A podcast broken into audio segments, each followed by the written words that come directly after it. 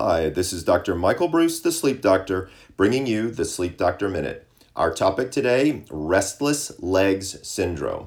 R L S is a unique situation that many people have, especially as they start to get older.